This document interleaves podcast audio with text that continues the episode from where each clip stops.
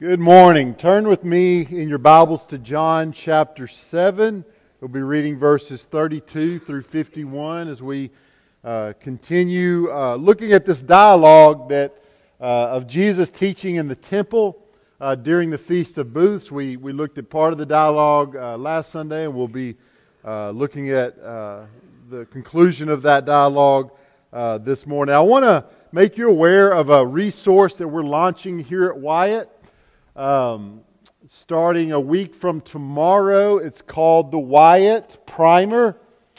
Um, and it's something just to prepare you for Sunday. Maybe if you're uh, not in the habit of being in the Word every day, this is an email that will come to you uh, probably before you wake up uh, that will have uh, a text of Scripture to read, uh, a, a, one question to get you to think about that text, and then a prayer uh, written out that, that is inspired by that text that you can either use or kind of make your make a prayer of, of your own. And there will also be a dinner table question uh, for you to ask your family. Uh, if you have kids, for you to at dinner or on the way to ball practice to just be able to talk a little bit about Sunday's message. And so I realized that it's actually supposed to be pronounced Wyatt Primer, but I knew if I said that, most of you would say he's saying it wrong.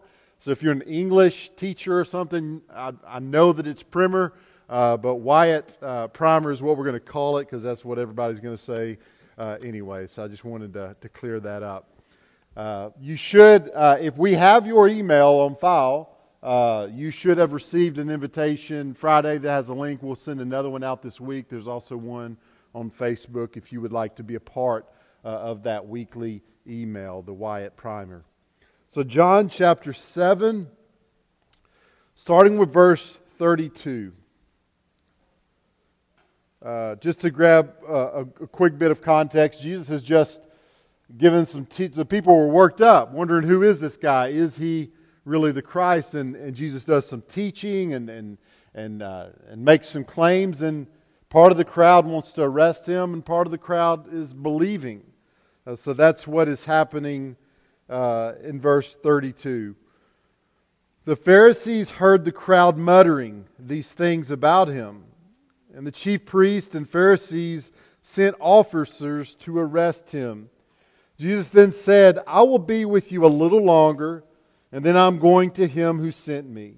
You will seek me, and you will not find me. Where I am, you cannot come. The Jews said to one another, Where does this man intend to go that we will not find him? Does he intend to go to the dis- dispersion among the Greeks and, and teach the Greeks? What does he mean by saying, You will seek me, and you will not find me, and where I am, you cannot come? On the last day of the feast, the great day, Jesus stood up and cried out, If anyone thirsts, let him come to me and drink. Whoever believes in me, as the scripture has said, out of his heart will flow rivers of living water. Now, this he said about the Spirit, whom, was, uh, whom those who believed in him were to receive, for as yet the Spirit had not been given, because Jesus was not yet glorified. When they heard these words, some of the people said, This really is the prophet. Others said, This is the Christ. But some said, Is the Christ to come from Galilee? Has not the scripture said that the Christ comes from the offspring of David and comes from Bethlehem, the village where David was? So there was a division among the people over him. Some of them wanted to arrest him, but no one laid hands on him. The officers then came to the chief priests and Pharisees, who said to them, Why do you not bring him? The officers answered, No one ever spoke like this man. The Pharisees answered them, Have you also been deceived? Have any of the authorities of the Pharisees believed in him? But this crowd that does not know the law is accursed. Nicodemus, who had gone to him before and who was uh, one of them said to them, Does our law judge a man without first giving him a hearing and learning what he does? They replied, Are you from Galilee too? Search and see that no prophet arises from Galilee. Uh, growing up, Uh, one of my favorite movies was the comedic masterpiece, Three Amigos. It's true, Jessica Brown. It's true. And she, we've argued over this since we were in college that it's a great movie. She thinks it's a dumb movie. I think it's hilarious. And one of my favorite scenes from that movie is when uh, the, our heroes, the three amigos, uh, played by Martin Sheen and uh, or Martin Short. I'm sorry, I always get those two confused. Martin Short, Chevy Chase, and uh, I drew a blank. Steve Martin, one of the greatest. And so they're out in the desert, and you could tell that they've been out there a while, and they're very thirsty. Uh, you can just see they've got, I mean, just their faces are covered in sand, and you could just tell they're incredibly thirsty. They've been without water a while. So, amigo number one takes out his canteen turns it up, a drop comes out. And then he just, you see the desperation in his face. The second amigo turns his canteen up. It's even worse. Sand pours out of the canteen into his mouth. he starts coughing up this sand.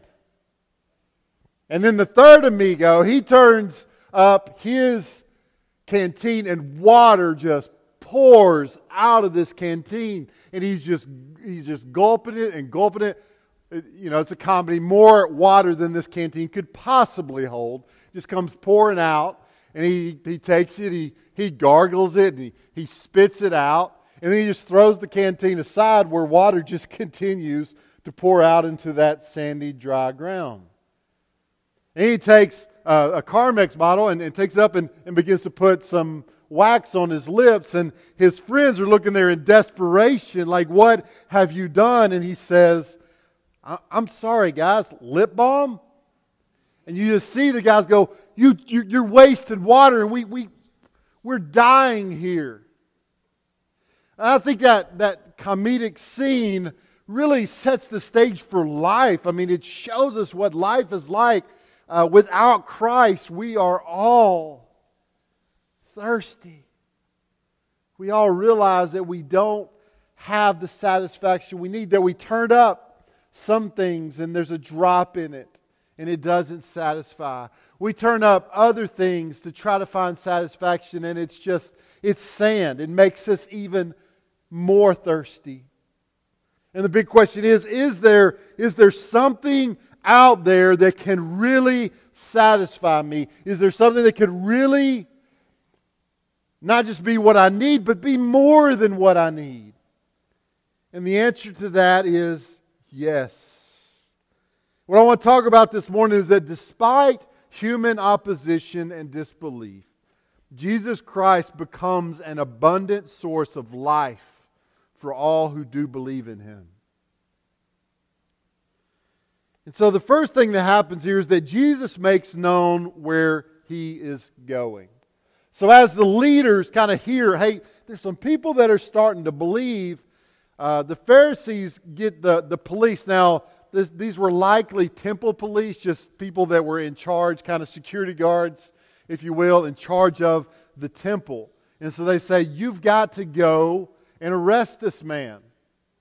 People are starting to believe in what he's saying, and so you need to go arrest him. And, and likely what they told them was, look for a good opportunity. When you get a good opportunity, snatch him up and let's arrest him.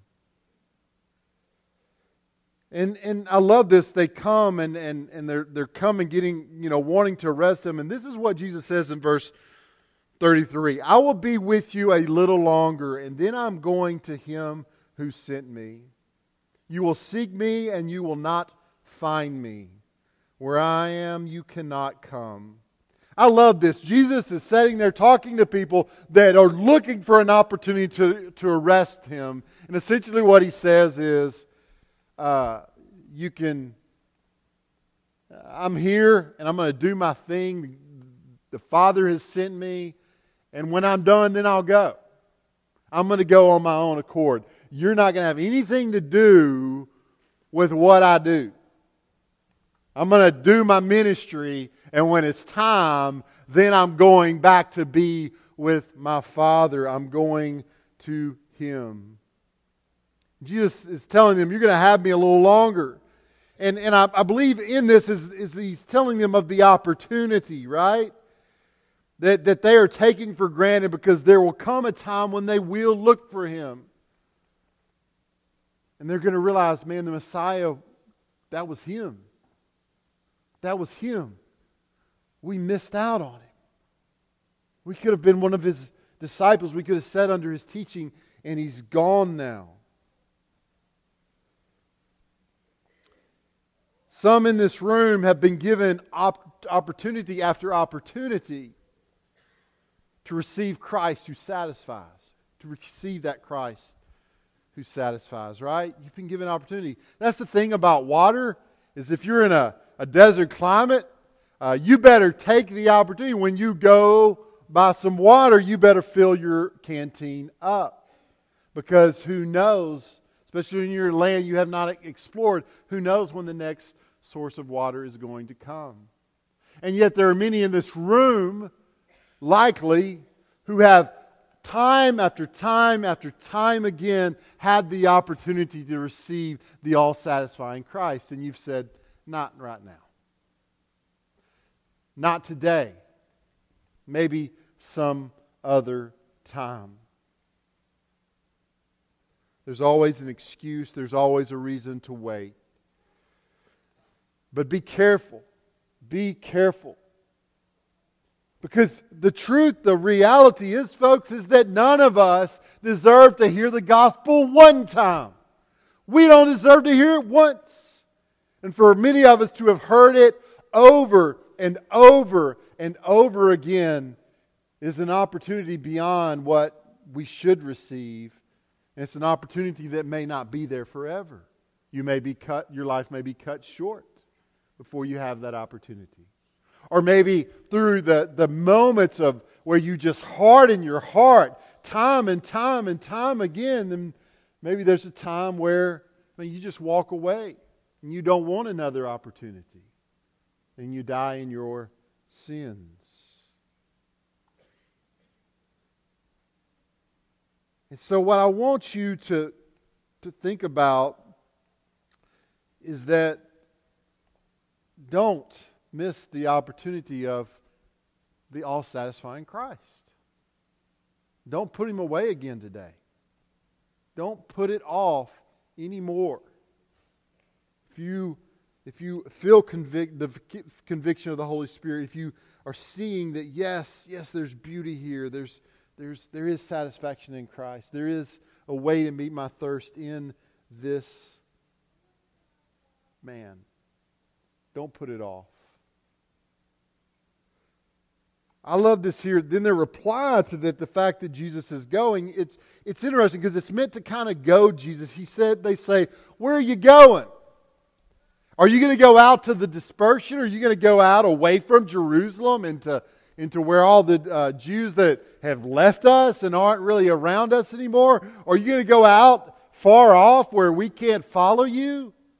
And it's interesting because what they, what they meant to goad him is actually a great prophecy of what's going to happen.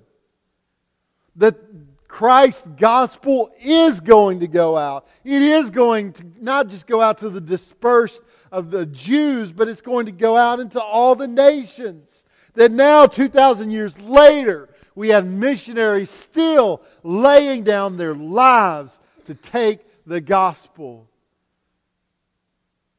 to people that so desperately need it. I just love that what's meant to be a joke on their part is actually, in many ways, a prophecy of what's going to happen. And let us be those that take that gospel out to the people that, so, that are so desperately thirsty. And, and starting in verse 27, which I believe is really the meat here uh, because it's really Christ's invitation. We see here that Jesus offers himself t- to us as the source of living waters for our thirst. It says on, in verse 37 On the last day of the feast, the great day, Jesus stood up and cried out, If anyone thirsts, let him come to me and drink. Whoever believes in me, as the scripture has said, out of his heart will flow rivers of living water. Notice that Jesus, just time and time again, is, is finding new and expressive ways to offer himself to people. Right? He's been talking about the fact that he's the bread of life, and, and now he's kind of returns back to kind of uh, the picture he was using with the woman at the well, which is he is the source of water that can truly, truly quench thirst. And once again, it, seems out of the blue until we understand the context of, of in which Jesus is preaching. And that context is the Feast of Booths. Okay, here's what we need to know and to understand that this water picture that Jesus uses is not out of the blue, but it's very familiar to the people that he's talking to. And because this is what part of the Feast of Booths looked like. Every morning during the seven day feast, every morning, a priest would come out of the temple and he would be carrying a golden pitcher. Okay? And he would go down the hill to the source of water to, to, to scoop up the water. And as he did this, there was all kinds of fanfare. There was a choir, okay, that, that quoted Isaiah 12 3, uh, which they, they sang this. It says, With joy you will draw water from the wells of salvation.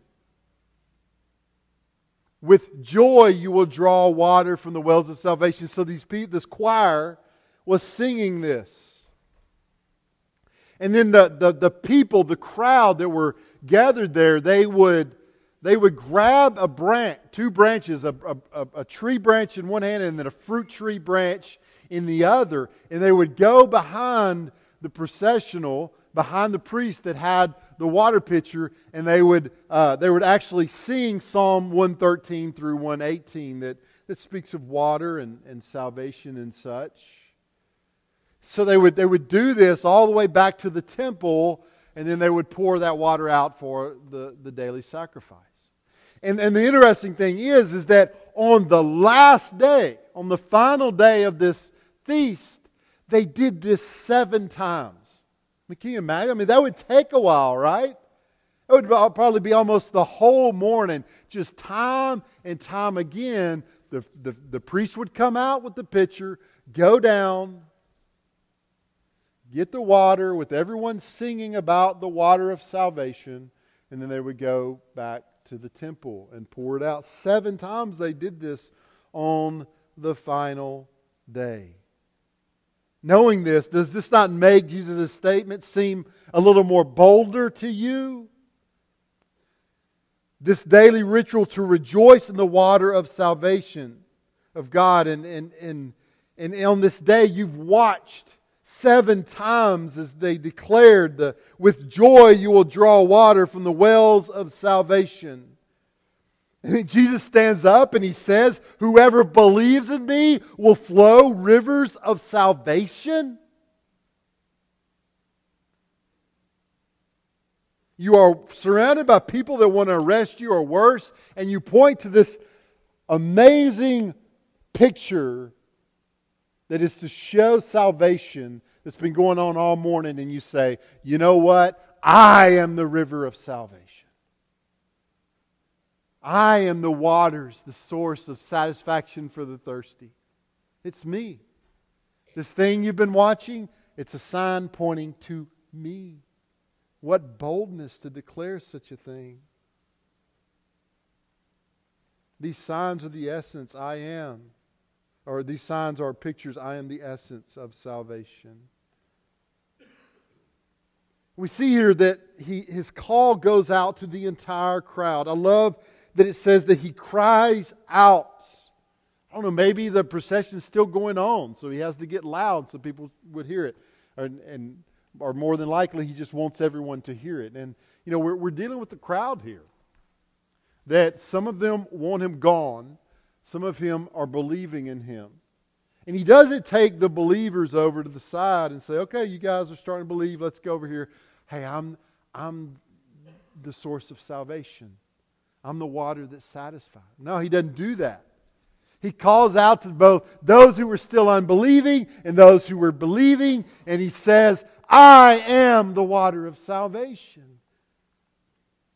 Hey, even if you're not believing yet, there's a moment, there's an opportunity here for you to change your mind about me. He cries out, if anyone, if anyone, if anyone in this crowd thirsts, let him come to me.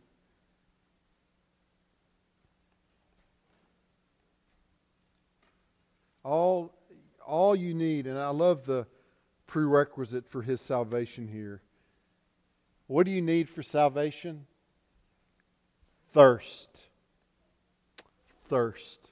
That's all you need to go to Christ is a spiritual thirst that knows that He is the source of satisfaction. Friend, if you're here apart from Christ, the invitation is so simple. You need not bring the works you have. You need not bring a list of works that you're going to do for God. All you need to do to come to Christ is to come with a need, with realizing your need and believing that Christ can meet that need. That's all you need. What an amazing, that's why it's the good news. It's for anyone that needs it. Isn't that humbling and beautiful all at the same time? Is that all we need is our need. We see here that, that Christ offers himself as more than sufficient. You know, the desert wanderer would give anything for even the smallest oasis.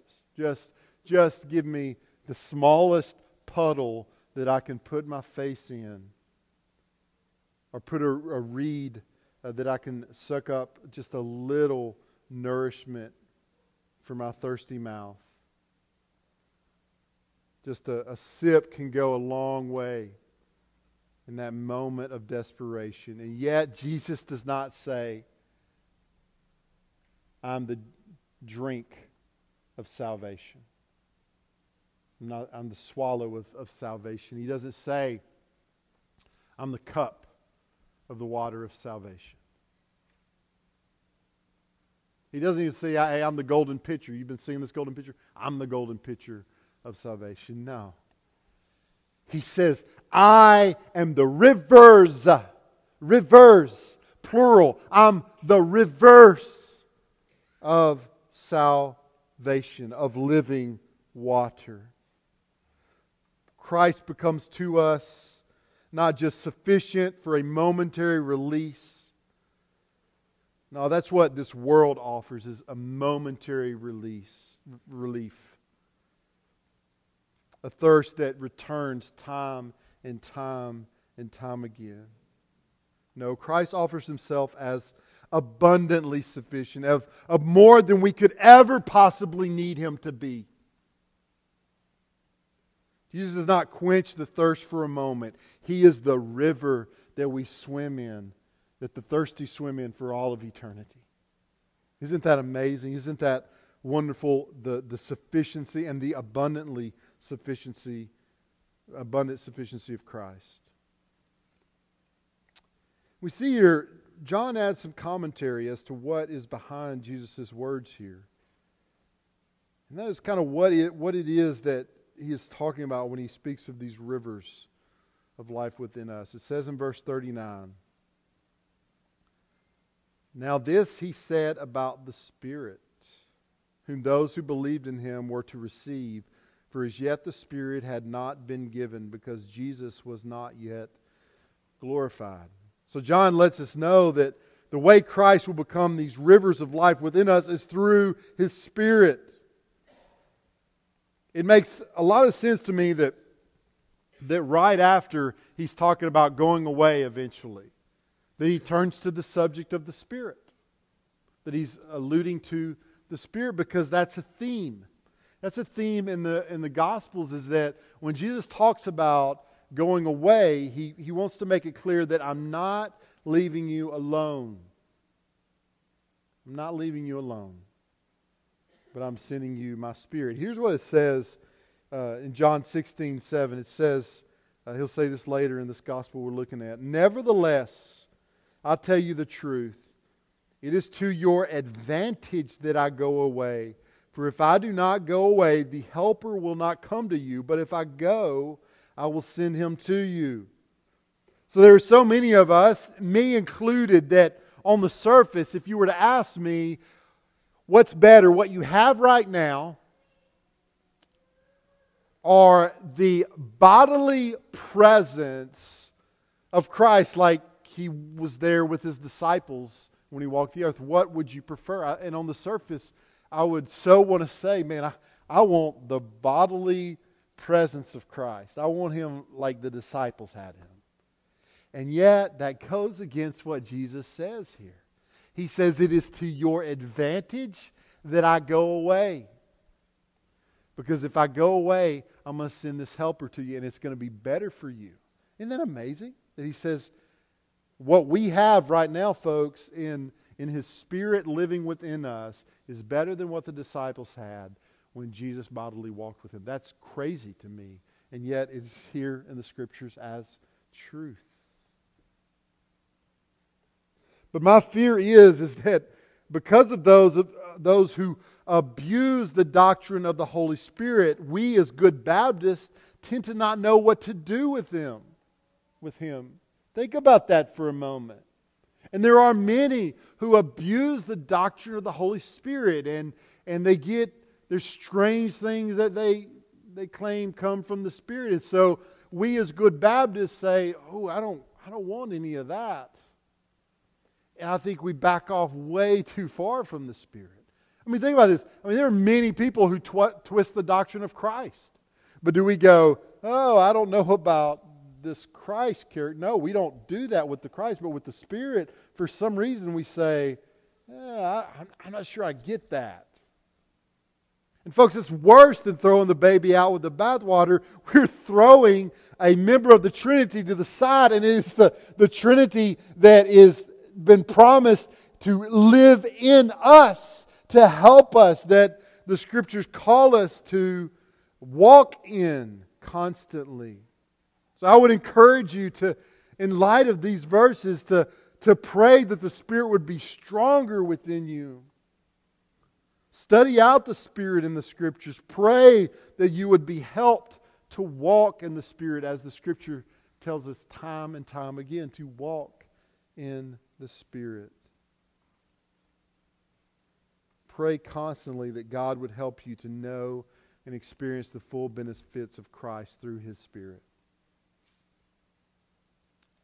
So, as, as Jesus launched this uh, offensive against uh, their, the falsehoods of the Pharisees, here comes the counteroffensive. After he says these things, and again, the police, the temple police, kind of go back and say, Man, he's, these are some amazing words he's speaking, and we just couldn't find an opportunity to arrest him. And uh, the Pharisees are or irritated by that. And so there's this, this counter uh, offensive launched against the truth that Jesus has made.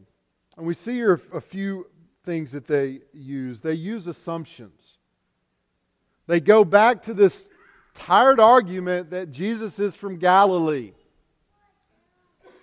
And they just assume that you know, they start talking about, hey, the Messiah is going to come from Davidstown of Bethlehem, and they just assume that Jesus has no connection to Bethlehem. Now, do they stop and ask, hey, Jesus, can we get something clear now? You know, okay, you say you're the Messiah. Messiah has a strong connection to the his origin is in Bethlehem. Can you tell us about that? And of course, we know that Christ was born in Bethlehem. It's a vital, crucial, testified part of his birth that he was born in Bethlehem. But they don't care. They just want to assume that he's not telling the truth, and so we're not even going to ask any questions of him. Honest seekers desire to get to the truth. We see in this crowd Nicodemus. This is a man who came to Jesus with questions and walked away informed about the new birth available in Christ. These people just desired to rest on their assumptions. The people that didn't believe, they, they wanted to continue to not believe. And we see here that we see here that they also use this method of pride. They build themselves up as, hey, we know the truth. Look what, look what they say in verse 49. And they also say, uh, before this, they say, hey, has any of us Pharisees believed in him? They tell the temple police, hey, is any, are any of us believing in him? We know what's right for, for Israel. If none of us are believing in him, then he can't be the Messiah. And then they say in verse 49, but this crowd that does not know the law is accursed. They're essentially saying, these people are dumb. We'll tell you when the Messiah comes. You don't worry about this guy. We'll, you don't even worry about the Word of God. You listen to us. We'll tell you when the Messiah is coming. And compare this to Jesus. Back last week in verse 17, it, this is what Jesus says. He says, If anyone's will is to do God's will, he will know whether the teaching is from God or whether I am speaking on my own authority. You see the confidence here? Jesus actually puts confidence in the crowd, the people that he created, that, hey, if you'll submit your will to God and you'll really look at what I'm teaching, then God's going to show you. And then we have these people that don't want to know the truth, and what do they say? You listen to us. We'll tell you what the word says. We'll tell you when the Messiah comes. Folks, if you ever hear us as pastors of Wyatt ever saying, don't read your Bible, we'll tell you what it says. Head for the hills. Truth no longer lives here. Because the priesthood of all believers, of those that submit themselves to the Word of God, uh, we as pastors have confidence in you that you can know the truth, that you can grow. And sure, we want to help you with our sermons and our lessons, but we also have confidence in your personal walk with Christ. But they said, Don't listen to him. Don't listen to your Bible. Listen to us.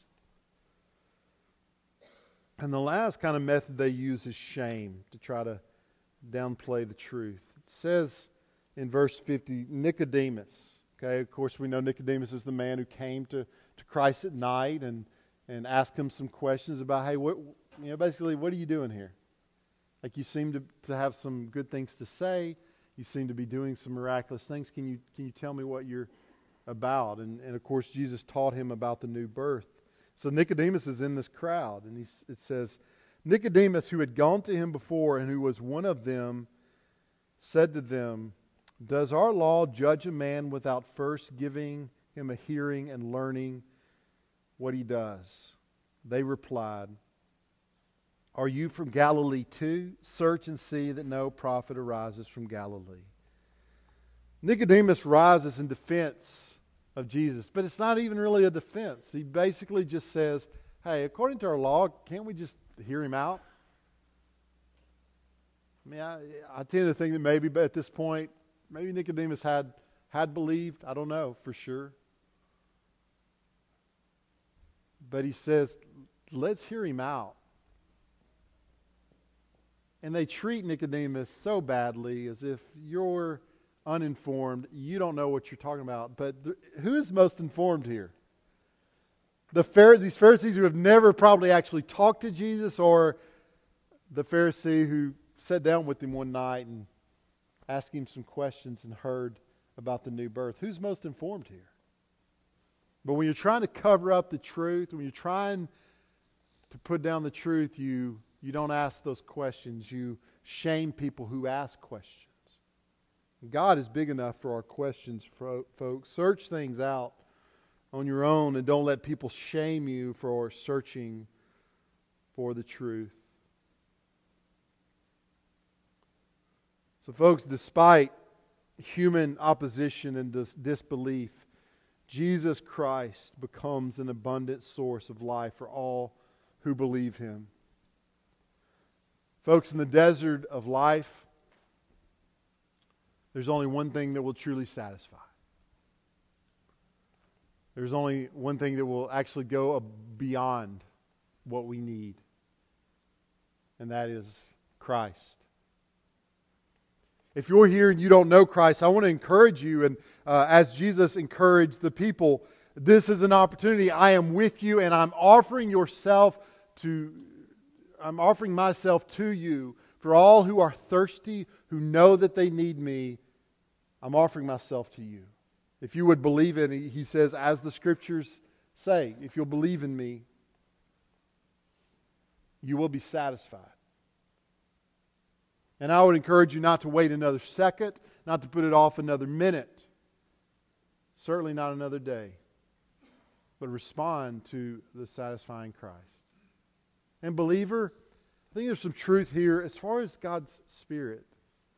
How is your pursuit of knowing God through His Spirit, the, the indwelling Spirit of God? Is it something that you're, I mean, you're, you're putting at arm's length? Uh, a member of the Trinity. That's huge. And so maybe this morning when, when we do our responsive time, maybe you need to come uh, down front or where you are and just pray through that and just say, God, I want to know your spirit within me. I want to I want to know what it means to walk in the spirit. I'm going to ask you to go ahead and stand up, and I also want you to think about someone in your life Is there someone in your life that's thirsty, that you know they're thirsty, that you know they're, they're looking in all kinds of, of areas, turning up all kinds of canteens, trying to find something that would satisfy, and they're just not finding it? Christian, you know. You know the truth. You know what they need. Maybe you need to take some time this morning and pray for that person. Pray that God would give you an opportunity to talk to that person about this satisfaction that comes through Christ and Christ alone. I ask you to respond however God has placed on your heart to respond this morning. Let's pray. Dear Heavenly Father, God, we thank you for Christ, the all satisfying source of living water. God, we, even as Christians, God, we turn to things we shouldn't turn to, not realizing that the Spirit within us is the source of all that we're looking for in this world. God, if there's anyone here who doesn't know you, who hasn't turned to you as their satisfaction in their thirst, God, I pray that they would respond this moment while you are here calling them. In Jesus' name I pray.